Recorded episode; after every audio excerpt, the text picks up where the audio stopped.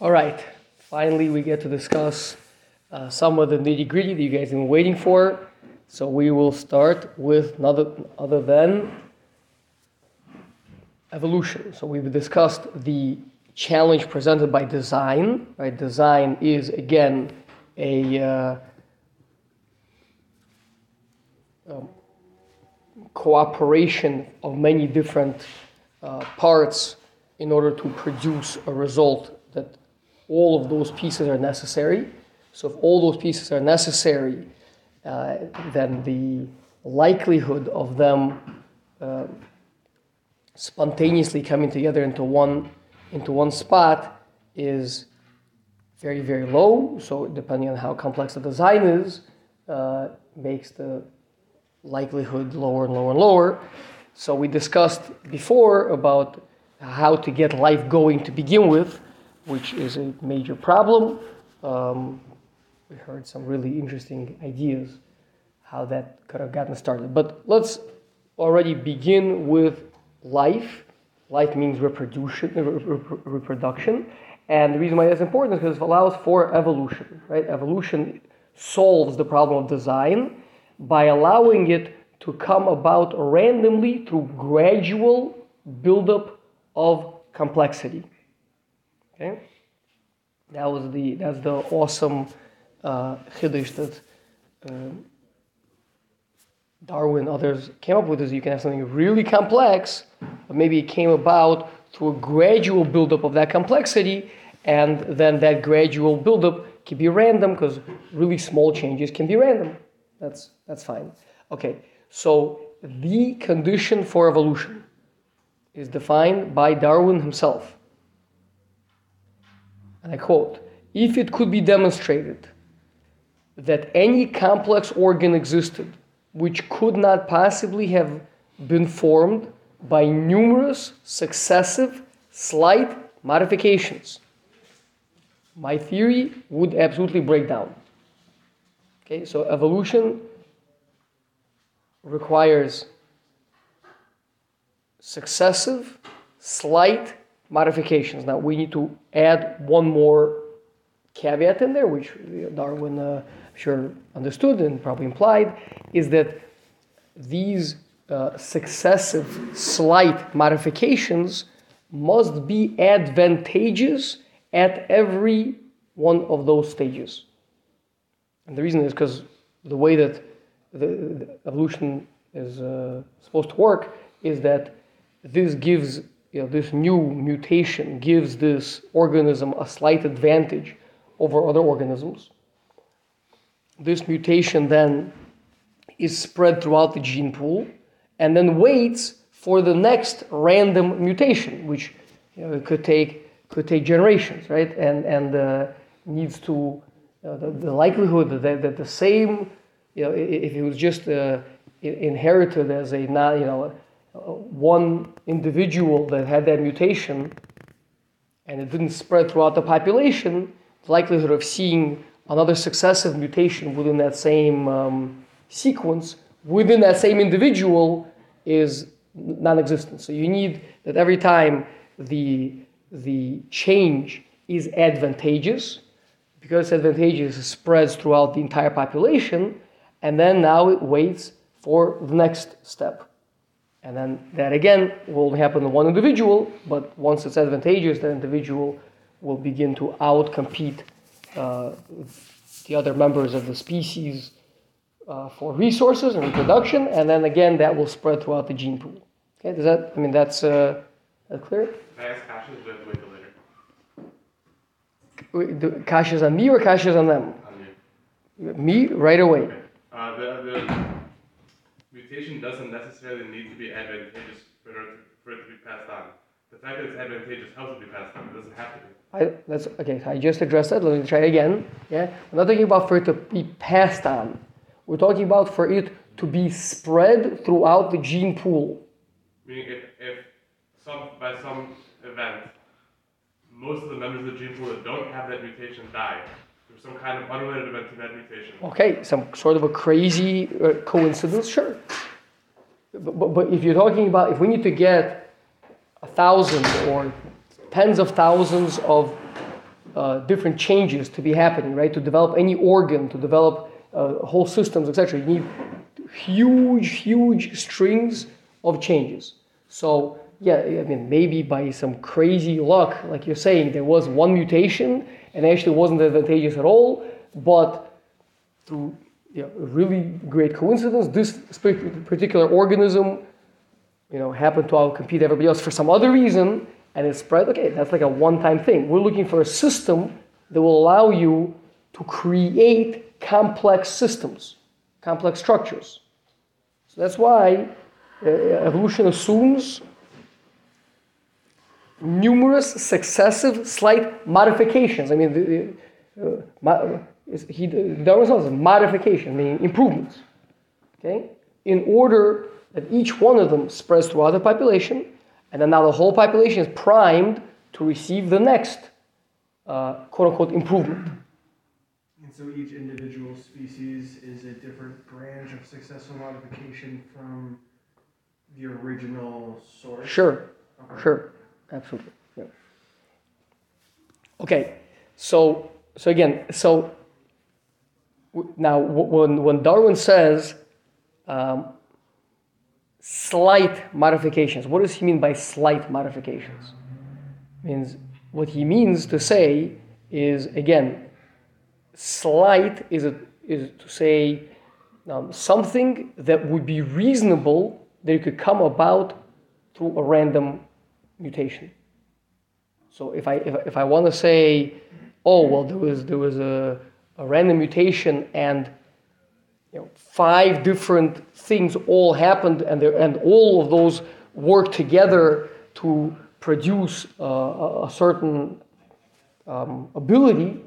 That's extremely unlikely, right? So slight, you know, usually would mean like the smallest step, like you know, wh- whatever that would be, or maybe you know, maybe you could push your luck. Uh, you know, again, you know, like what Yirmiyahu was trying to do, push your luck and say, okay, maybe it could be. You know, two of them or whatever it is you know, at the same time, you know, a coincidence of two together. But it has to be something small enough that the, that the probability still would, would make it likely. Okay? So the question is, and here is the biggest thing that people don't understand. It all depends on how big these steps are. Okay? So back then, long, long time ago, before Uh, electron microscopes were invented.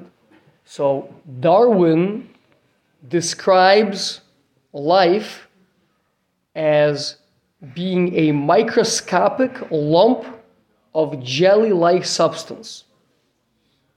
A little tiny jelly-like substance that sometimes, if you read the whole article, sometimes it can kind of bend itself and move like little parts of it out to like grab something and...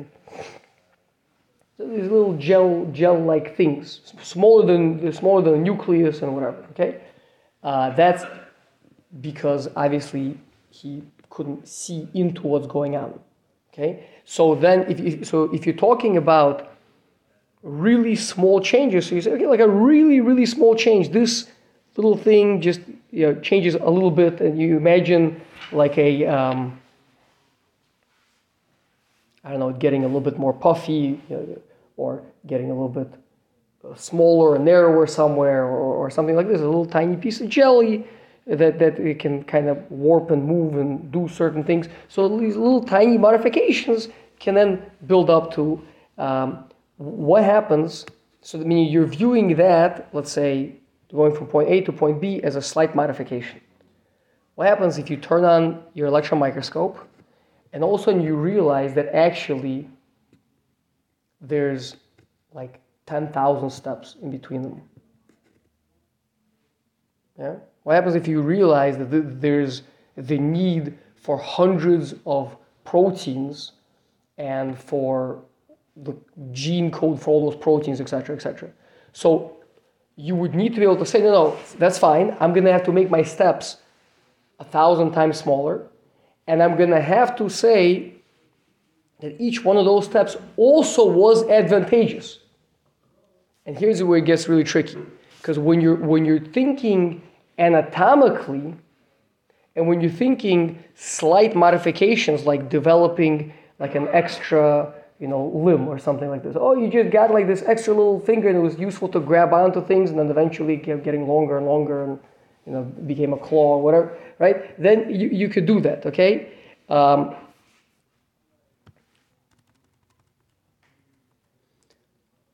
what happens when you start getting into code, okay? So, so we have a budding uh, computer programmer over here, right?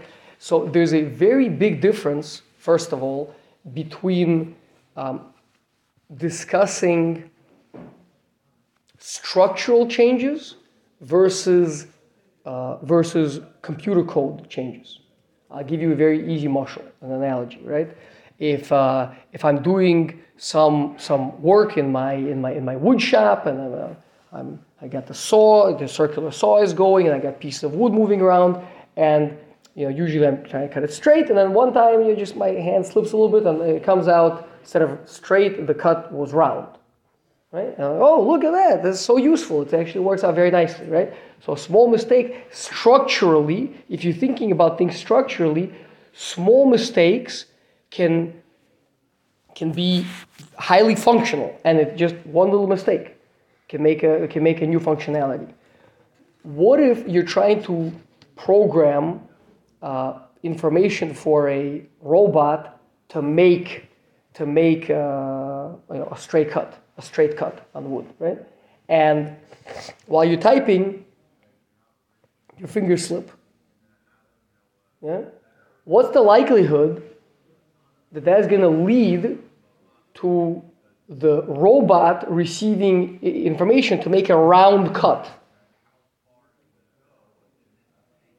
Do you, do you understand what I'm going, where I'm going with this? Means in code, mistakes are just usually just dead wrong mistakes, right? In um, if we can now talk for practically for a second. So the way the gene code works is it, is it's read in triplets, right? So just D N A, which again double helix was invented like uh, in the last hundred years, right? Not discovered. Um, So it's made of just long string of code letters, right? Now there's no commas, there's no periods, there's no spaces. It's just straight. Okay. So how do you how do you how do you, does anyone know how to read those sentences? Answers based on, of course, on Lashon HaKodesh, is it's read in roots of three, right? So every letter is based on a three-letter root, so it's, you, you, it's read in triplets, okay? So now, what happens when you get a point mutation, which means either a deletion of one of one of those nucleotides or an insertion of one nucleotide? So if you're reading everything in triplets, right? If I take, if I if I, if I take out a whiteboard and I'll and I'll write a sentence, but I'm going to write it, I'm not going to put any spaces. You write a sentence, you know, my name is Aryeh Shulman, right? And the only way you know how to read, uh, I have to pick a sentence that says all three-letter words, okay? Uh, and then, if I erase one of those letters, okay, what happens is it's called a frame shift. Frame is how we read the words. We first three letters, then the next three letters, then the next three letters, right? If I delete the second letter, now I'm reading the entire gene off by one by one nucleotide. Do you understand what that means? It means it's all gibberish. Can I get a showing of hands who understands what I'm talking about? Baruch? Sorry, nope. Okay, but so... It just means that you don't have the threes to match up any longer, because if one... That's right, so you are... Um, sad. Sad. You are sad, okay? Now, if I take out the O from U, then now I'm going to read Y, U, A as the first word, and then R, E, S as the second word, right? Which means the whole thing is gibberish. Doesn't make any sense. Okay? Yeah. So that's, that's called point, point mutations. Point mutations are, are more or less always lethal. So that's number one. The most common type of mutation is basically always lethal. Okay, either a deletion or a or or, or a insertion. it, if you're lucky and you just get a swap out, right, just one letter for another one, it doesn't really do anything because because unlike in again in um, structural changes, one little mistake can make a whole big difference, right? But in code, for example, a functional gene is um, it would change your protein shape over hundreds of base pairs long. Okay, just so it's like a long program explaining to the thing what to do. Right? So one little change. So you, you can make small changes.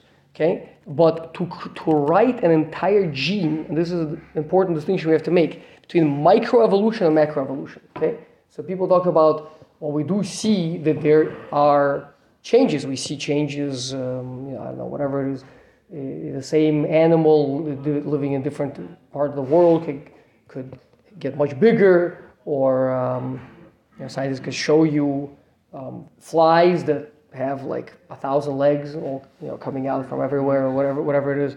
Uh, so that's all. You're, you're not talking there. You're talking about upregulating or downregulating an already existing machinery. And that's called microevolution. It's just a, a very simple form of adaptation, where the organism is not creating any new machinery. Just using the machinery you have, you could either make a lot more of something, or or you could, uh, you know, just upregulate that, make make that thing, make that thing come out bigger, a limb that would be bigger, or whatever, right? But when you when you understand that a new piece of machinery is extraordinarily complex, what looked to Darwin to be this little tiny jelly-like thing, that if you just if you just got a little bit fatter, or if it just, you know, gets a little bit more smooshed up or whatever it is, then that's it, it'll be this thing. But answer is no, you need like fifty different types of proteins working together. They need to be coded in order for them to do this. And that's when you start getting, the first time that when you start getting advantageous function. Remember, every step has to be advantageous. So you're, you have to accumulate all these mutations to code entirely new structures of proteins. And those proteins then have to coalesce and work together, because molecular biology is extremely, irreducibly complex. I mean, molecular biology, usually proteins are not, proteins are not like really, um, they can't do that many different things. Right? So you need a whole bunch of different proteins all working together to really do anything. Like we have most most proteins in like most functions in like the simplest cell takes like, you know, half a dozen to a dozen proteins working together to do a single thing. You understand? Because they're not like hands. You can just grab something. Right? So you need like one to wrap around this way, one to go this way, one to pull. You know, like the simplest pulley system is a combination of a whole bunch of proteins. So what we're saying is, Darwin was saying, listen, I just need this one little tiny change, and I can find a gain of function. And then I'll just one more little tiny change, and I find another gain of function. But when you understand that between one gain of function and another, functionality is extremely hard to come by. You need thousands of units of code, new code, and all that code to make pro- a protein, and then you need many proteins working together to gain any functionality. Okay, I'm, I'm giving you a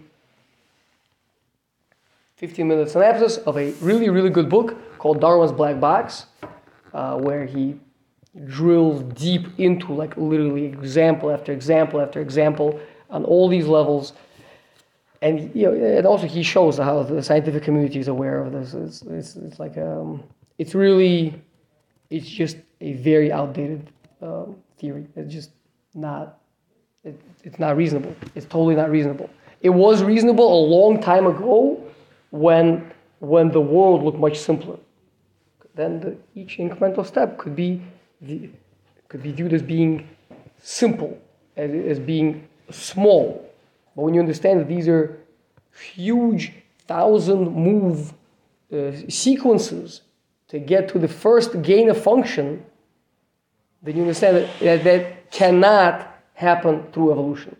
And you come back to what Darwin himself said, which is,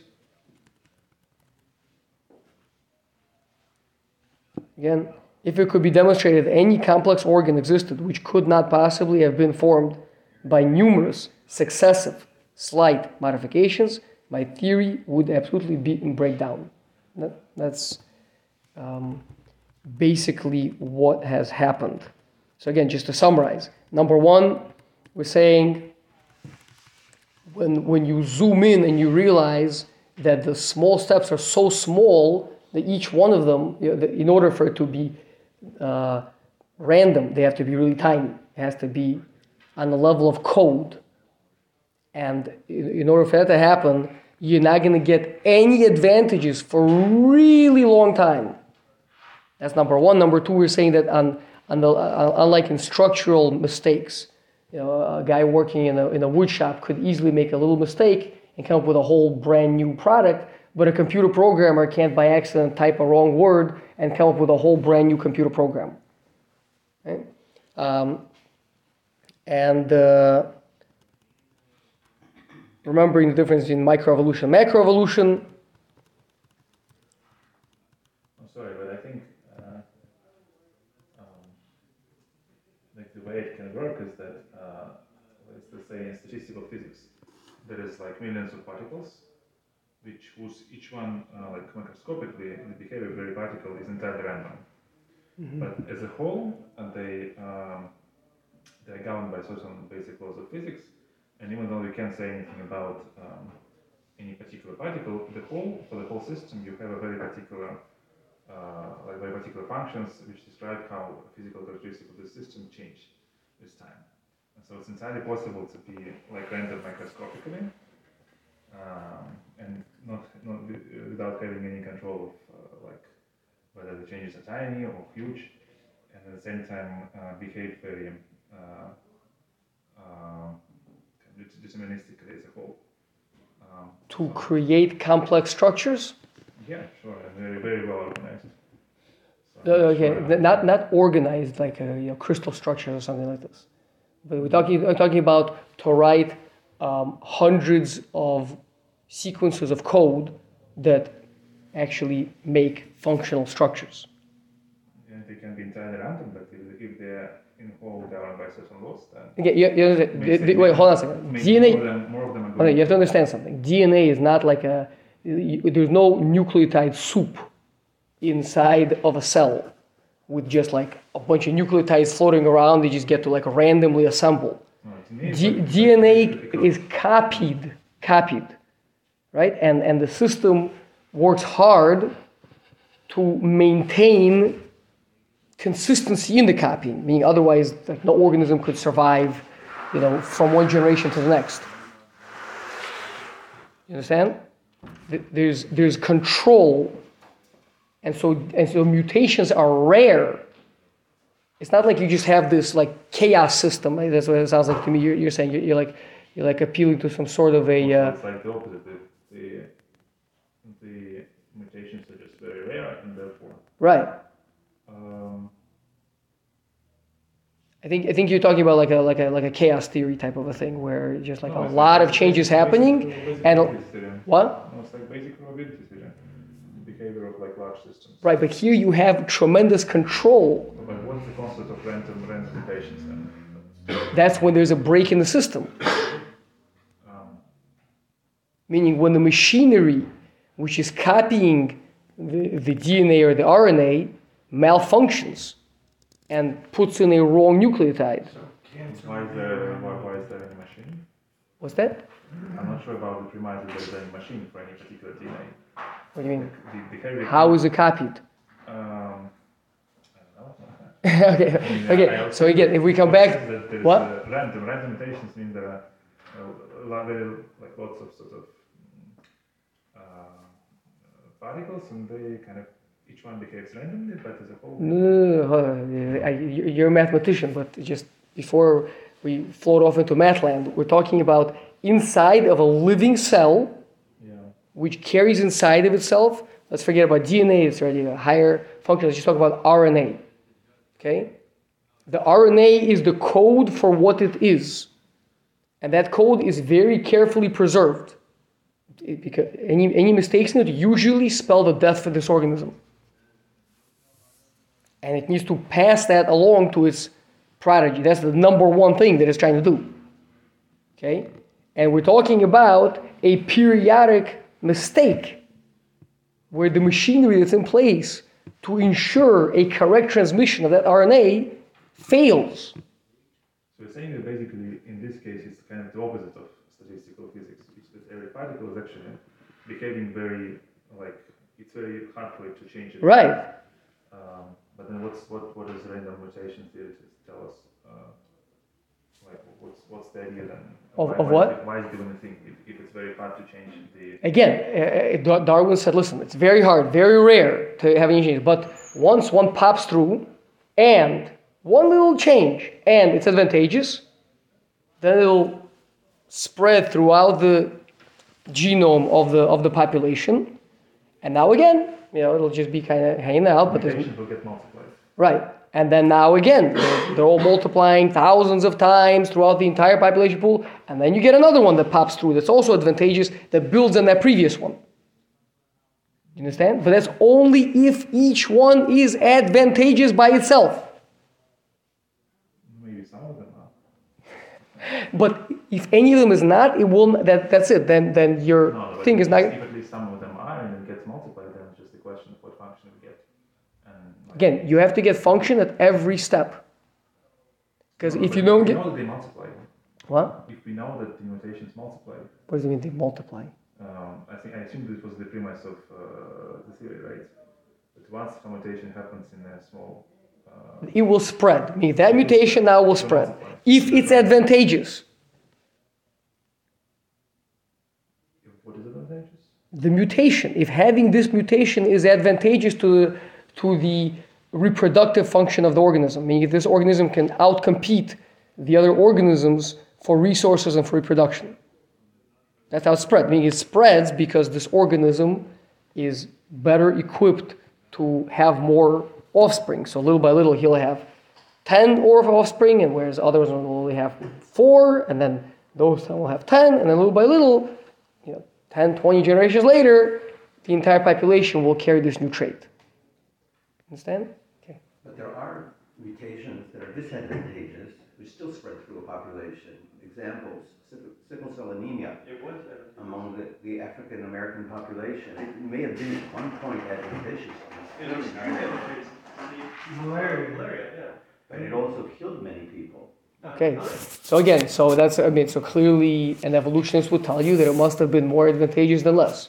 And Tay-Sachs disease, for example? I, okay, it's, I mean, I don't think that the point here is to challenge the mechanism of what they're saying, meaning it it makes perfect sense that something that is advantageous will spread throughout the population, and something that is disadvantageous will be diminished in the gene pool. Over time. Over time. We're talking about over time. We're talking about over time. So, but the, the, the discussion that we're having is whether the creation of new structures is possible through such a mechanism. Okay?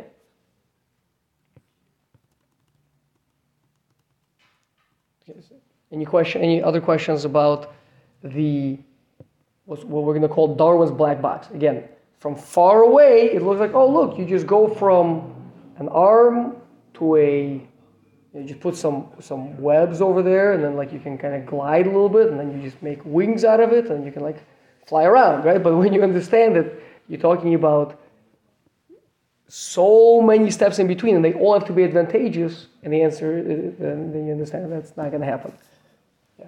So just to clarify, um, so you're saying there can be mutations, and they can even be advantageous. It's just that it would be very unlikely um, that that are like that sequentially, that you would have new structures. So we're coming right. back to the original problem. It was the second lecture, maybe. One of the previous lectures, you said there's a theory that just relies on very unlikely things. And that's right. Not. Okay. That's right. Okay. But you're not, because you, so like the fact that we can maybe point at things that, like you were saying, sickle cell anemia maybe was a mutation. Right. Was happening to this. Well, so that, that, that, that's that's a micro that's a, that's that's a microevolutionary uh, mutation. That's just you're not invading, uh, creating any new function. You're just uh, uh, making the, the binding. I, I forget exactly what what's happening over there. But the point is that the that the red blood cells don't bind the what is it iron as tightly or something like this, right? So it, it's like a it's a malfunction of one protein, right? And that and that one small mutation, you know, had its advantage for malaria, right? But we're talking, but that's, you already have a, a whole bunch of machinery. You already have the red blood cells and everything. And now you're just making it work a bit different. That's called microevolution, where you upregulate something, you downregulate something, you have a, a little bit more of them, they tight binder, they, they, they, they, they bind more tightly, or they bind less tightly. Macroevolution is the coding of brand new structures.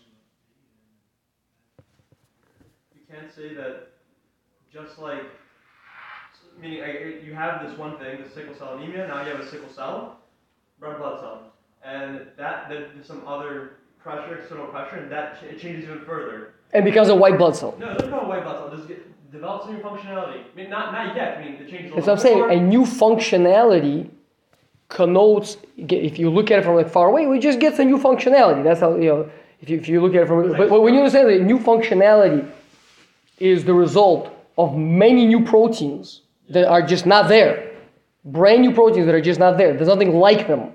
And when you understand that those proteins are the result of brand new genes that look completely different from other genes. It's not just that by accident we just rewrote the same gene twice and then like one little tiny change. It's a new gene. It's like a whole new computer program. I'm saying Lamaisa, we do the cell change. We can't, and there can be some external pressure that can change further, um, and to a point where it's no longer recognizable as the original thing that was. It could be. It, what you're saying is, can't it be that there's going to be a thousand there's steps in between, yeah, that each thing. One of those steps is advantageous? And we see, we only see one step. So theoretically, it could be. What I'm explaining to you is that the we only see one. I'm saying we only see one.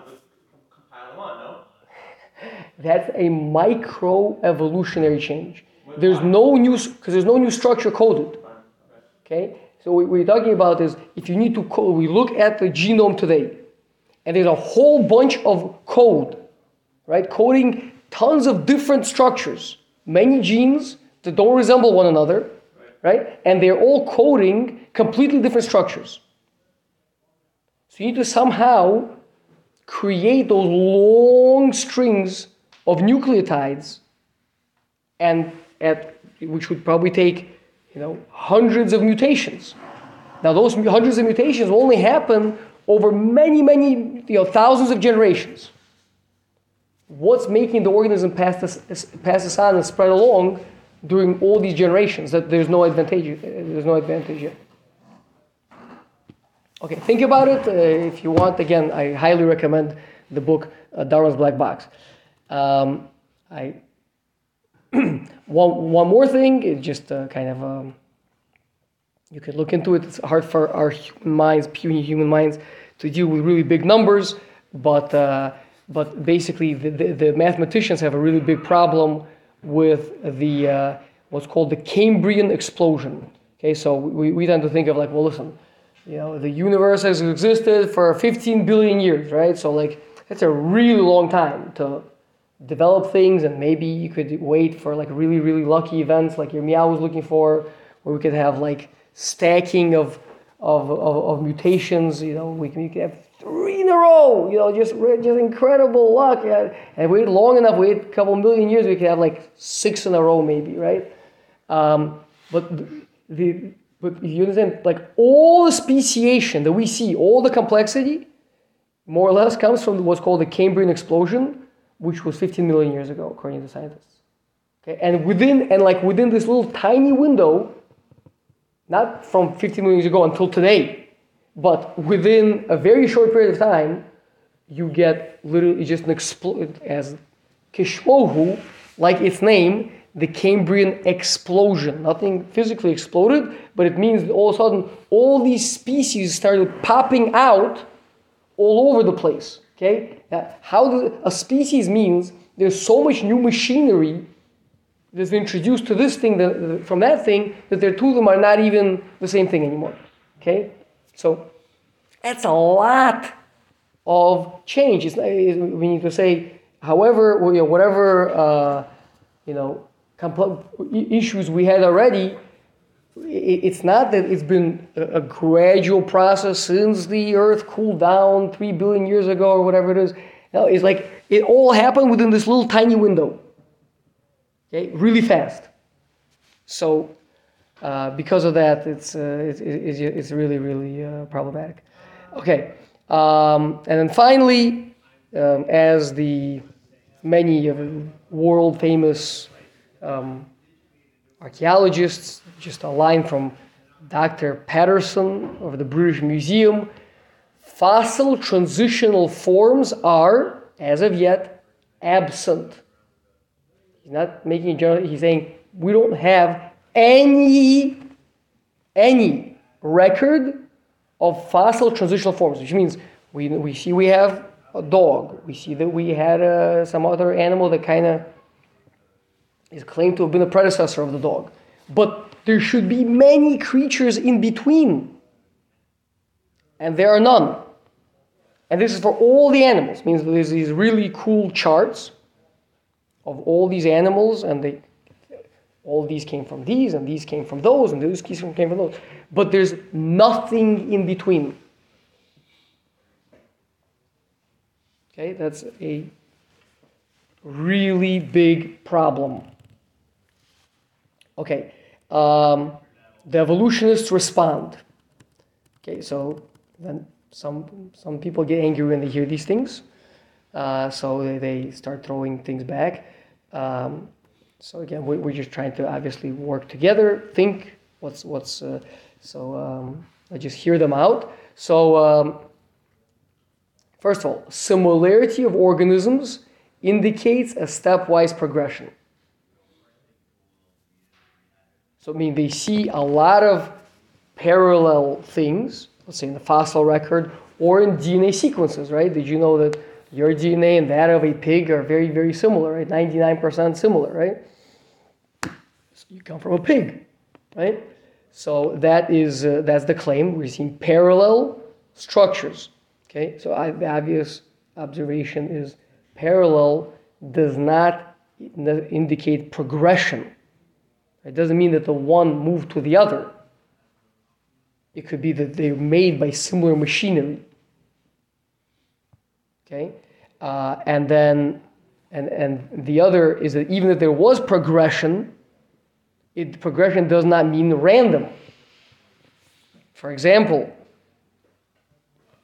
there's a cool article I saw recently: the evolution of computer languages. So clearly, you see that computer languages randomly evolved from this one to that one. And I can even show you the parallels. They all do kind of similar things. Right? But as there's no, they, they do similar things because human beings are using them to talk to the same robots, the same machines that are, you know, they're making stuff. Right? And it's a, and yes, we've gone through from this level to this level to that level, but it doesn't mean it's random. Yeah? And not necessarily was it even that you took the one of them and you enhanced it to the other one. You probably made it from scratch. But in large, they're random. What's that? In large, they're pretty random. In large, who's pretty uh, random? I, as, I, as I understand, uh, as far as I understand, the mechanisms that there are plenty of people who work, uh, create new codes, et cetera. And some of them can make uh, essentially random choices. They can uh, use various ways to solve um, some problems. But wouldn't you expect that humans have some sort of a processing that would make it that if you looked they for patterns, work on some on some problems, but They can use different. Uh, different no, but the logic that we use, right? But if you just go one level deeper, then then seemingly they would be yeah, similar. They can be uh, like with random microscopically. Uh, in general, they uh, altogether come to. Uh, okay. Perfect. Okay. So, so it, it, uh, I also didn't buy this whole evolution of computer languages thing. I just, uh, it's just, uh, I think it's just they were using that as a, as a term, right? But you get the point, right? That um, we, assuming that they are all uh, parallel, assuming that they are similar, it doesn't mean that it was random. It doesn't even mean that the one evolved to the other. Okay, it just means that the people that were making them, or that the thing that they were being designed for, call for certain features. Understand?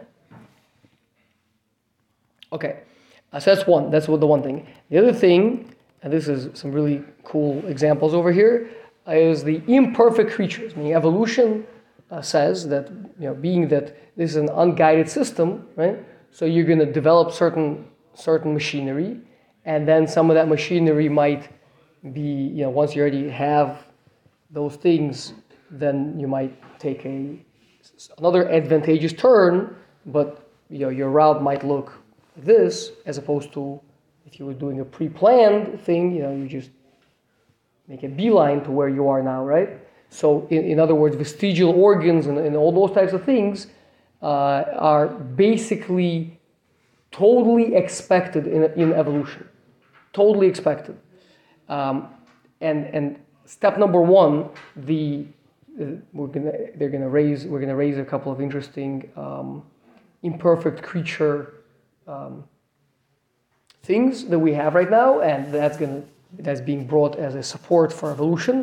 Uh, frankly, I think step number one is the exception proves the rule. Is the fact that there's like a few examples of um, some of this quote-unquote vestigial organs is a shock, is because evolution designed creatures should be chock full of Uh, these things, of vestigial organs, full of them. There's a, the, the system is blind, right? So just as long as you get a little advantage over the other guys, right? So, and nobody's ever going back and like erasing everything and cleaning everything up and saying, oh, you know what, actually, since we used to have this system, then afterwards we upgraded to this system, oh, we don't no longer need that first system. Erasing the advantages? What's that? You don't have to spend resources on maintaining your wings. So, so you should, so you should. You should, you should go back and erase the organs. It's very hard to do. If you're doing random, if you're doing random, if you're doing so, random. So when it randomly appeared, they randomly and became advantageous. And when they no longer needed, they will randomly disappear. I mean, if you subscribe that they randomly appear. No, because no, because if your system is built on, again. But to have them and not use. You're them. Thinking of a of an entire system that's not used. Right. But let's say again, if I'm. I'm currently at point C. I used to be at point A. Yeah. Point A wasn't so great.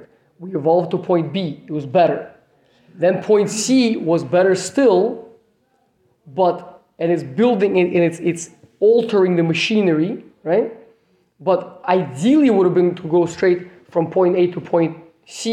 You could design a much better machinery, but the problem is that there's no there would have been a whole bunch of steps in between that would not have been advantageous, that you couldn't get to where you're trying to get to with advantages, right? It has to always be advantage. So instead you went this way and that way, so now you're at a decent spot, but it kind of looks weird, right? So one example is that they're going to give is they're going to say, you know, the hole in the eye, right? Why in the world would you have a hole in the middle of your eye? No, no, no, not, not the pupil. The hole in the back of your eye, okay? Called the optic nerve. Okay, the optic nerve is a really big problem. It creates a blind spot.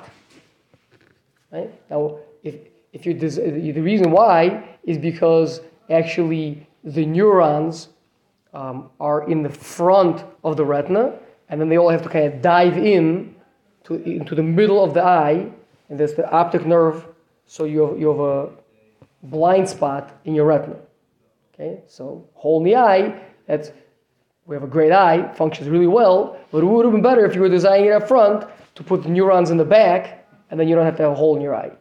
Okay, but who could have predicted that back when the eye was developing? That's, that's what they say. Okay, the point is you usually expect to find these things everywhere. And you don't. There's like a handful of them. Okay, so another one, favorite, is um, the python pelvis. Okay, pythons have a pelvis. Why in the world would a snake need a pelvis? Right? And the next one is there's certain moles and other creatures that live in the ground. They are totally blind, but they still have eyes. Why in the world would you have eyes? The answer is because at some point, a long time ago, they had eyes. Then they went into the ground. They started doing stuff. They no longer need the eyes, but they still have the eyes. Okay, they're carrying them around. Um, so, so, so again, number one, we said the exception proves the rule. Number two is this question violates Newton's statement to his fellows. Physics, beware of metaphysics. I mean, if you're comparing two scientific theories, and you're saying, well, why in the world, according to your theory, why would you have such a thing? That's okay. But when you're saying, when, when you're trying to guess the mind of, of a supernatural, well, why would this be? Why, I, I mean, I don't know, do you know why God does other things? Right? It's, it's, it, it, that's, that's not, uh, it's not, it's not a kasha. Why would this be? Okay, uh, there could be a, a thousand reasons. Um, just to entertain the question, not that it has to be the right answer, but why in the world would moles have eyes if they don't, if they don't see? Why would God create it like that? So perhaps Hashem works with a fixed toolbox that has in it ten sections that everything is made of, and eyes are one of those. I mean, if everything comes from a certain spiritual blueprint, that's not shver why everything is, even when it comes out here, so just those things are going to be uh, downplayed, the eyes. But they still come from a place that has to allude to eyes. It's a, it's a, it's a, it's a philosophical mistake, the question. That's number one. Um, as far as the python's pelvis, we refer our questioner to Genesis chapter three, verse fourteen. Anybody know what it says over there? Probably that the, the snakes began to crawl on their bellies where before they had stood up. Yeah, where God curses the snake and says, from now on you're going to crawl, right? So, yes, he got a, he got a proper amputation, right? It's a, so again, that, I, I'm showing this as a good example there, right, is... They are asking, why would, you, why would a python need a pelvis? He doesn't have legs. Why would he need a pelvis? Wait, and that's the exception in which to show that things are. So they want to claim it's a vestigial organ, right? Because if, because if God was designing everything, why would he give pelvis, why would he give a python a pelvis? But he had a reason why he gave a python a pelvis, because once upon a time he did a bad thing, so he got his legs cut off. The question why is not, uh, it's not uh, assumed to be a moral question. Question of what's the mechanism that this happened? No, not the me- mechanism. God did it. That's not. That's not a question. The question is not mechanism. The question is there seems to be purposeless. So saying if it's evolution, we're okay with purposeless. But if it's a purposeful, why would some of those things be purposeless? And so you think it's purposeless because you don't know what it's doing. I think the uh, the assumption is that uh, it used to have a purpose, but the uh, sort of the way of living of this animal is changing. No, that's what, again, it's two different things. They're comparing their propo- their hypothesis to our hypothesis, right? Or to our knowledge, I should say. Their hypothesis is they came about randomly, and therefore you would expect to see tons of vestigial organisms, or not well, not well-designed ones, as we discussed no, earlier. Actually, contrary, only those which used to be useful. That's right. And all of them, again, when you're when you're trying to randomly get to a good spot and you're trying to jump around um, like advantageous spots, right? You're gonna come out with really clumsy machinery, as opposed to uh, that should be that should be the rule, not the exception. Okay? Now, but they're turning it back around. They're saying, but you guys that you believe in design, everything should be perfect. There shouldn't be anything that has vestigial organisms. There shouldn't be anything that seems to be clumsy We're perfectly accepted clumsy. We love clumsy. We wish we could find more clumsy structures. It would be more support for evolution. But you, the creationists, why according to you would there be anything that is not perfectly designed? The answer is you have to know what the design is. You're asking a question based on the hanacha that everything is there uh, because of because of function. You know, whether it be with the snake, whether it be with the eye, et cetera. So it's a uh, philosophical mistake. Um, okay, there are some holdouts. Again, like we said before, um, you know, if uh, we are going to see Be'ezras Hashem, an example. I thought we would see it tonight, but uh, apparently it takes longer to deal with evolution than I thought. Um, I was planning to talk about the age of the universe and uh, things like that. So there we will see science having actually a pretty robust system that they're going to be able to propose.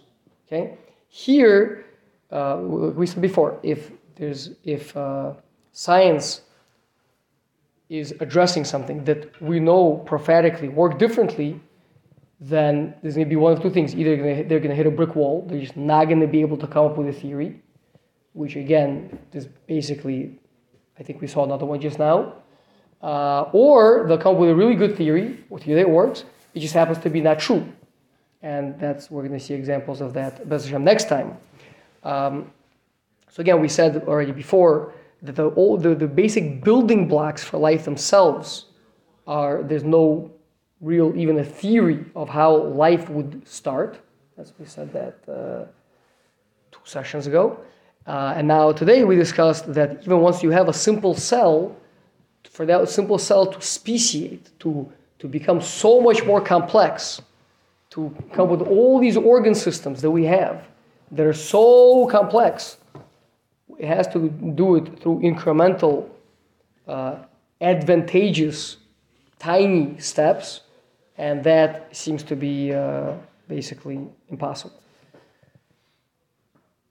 Okay, any questions? Is there any problem with saying that speciation by uh, successive genetic mutations was God's mechanism for creating multiple of the, the species that we see in the world?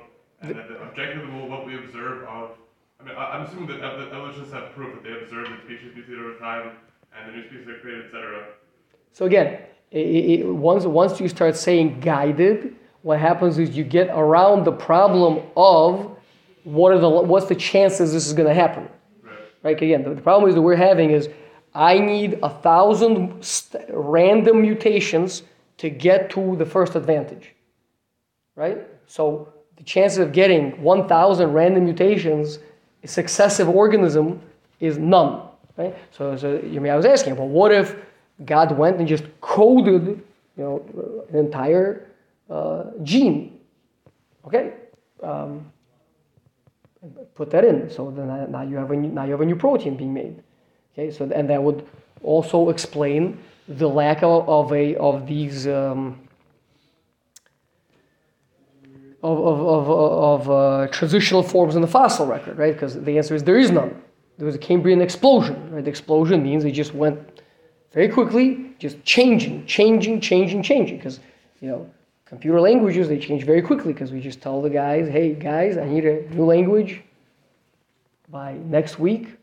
And that's a, that was a joke. In the transitional process, like there are always uh, dinosaurs which have uh, like intermediate between more like bird-like creatures and more like reptile-type creatures. So uh, there are many of them, and there are other examples. Uh, so uh, if traditional process. It, uh, don't take my word for it. This is literally like world experts. You can you can Google it and read the full article if you want. No, uh, I, about experts, if there is a, if there are facts. No, they're a fact. Right. I, so I think the point is that they understand the facts you don't. It means to say that there are steady creatures, the the, the, the ones that are the ones that we that we that we know of. But there's really big moves from this one to that. Yes, to your naked eye, it looks like this one looks like a dinosaur and this looks like a bird. So you see, the dinosaur went became a bird, right? But when you understand that there's like, again, a thousand steps that needed to change, we expect to find some that have some cre- aspects of this one, but not of that one. Maybe some of this one and some of that one, right? But they're somewhere in between, and we don't have those. You, you expect to find like um, a continuous kind of chain of... Correct. But the, the like the number of fossils is large, but it's still very it's very discrete. Like it's not like that's all talking about. Well, no, but but the fossils, there's many fossils yeah. of, of certain creatures, yeah. but there's none a few steps before them, and there's not a few steps after them. What? And there is a clear clear transition between them. There's, there's not.